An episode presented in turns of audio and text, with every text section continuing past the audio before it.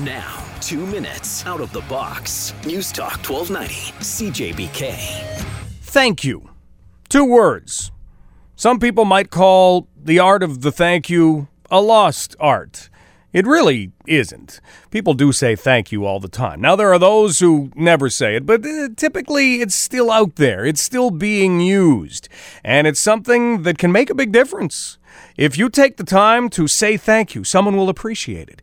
Have you ever tried sending a thank you card? That blows people absolutely out of the water. Sounds strange, but just taking those extra seconds can mean all the difference in the world. In the sports world, thank yous sometimes come, say, during a handshake between Tampa Bay and Detroit last night as their series ends. Thanks for a great series. Thanks for a great career, Pavel Datsyuk.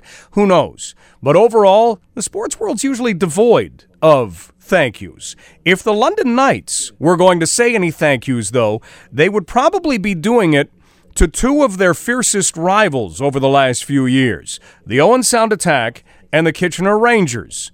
The Owen Sound Attack and the London Knights met in round one of the playoffs. After two games, the series was tied 1 1, and fans were not saying thank you. They were saying, uh oh. Owen Sound was taking away time and space from the Knights. They were making it difficult to get any inch on the ice. And then the Kitchener Rangers did their best to do the exact same thing in round two.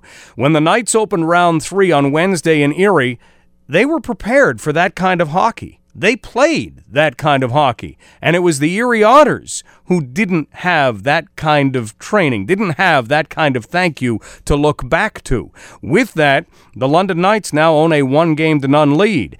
It won't win them the series, but it has won them back home ice advantage, which is awfully big this late into the playoffs. It also gives them an opportunity to feel good instead of stressed over these next few days.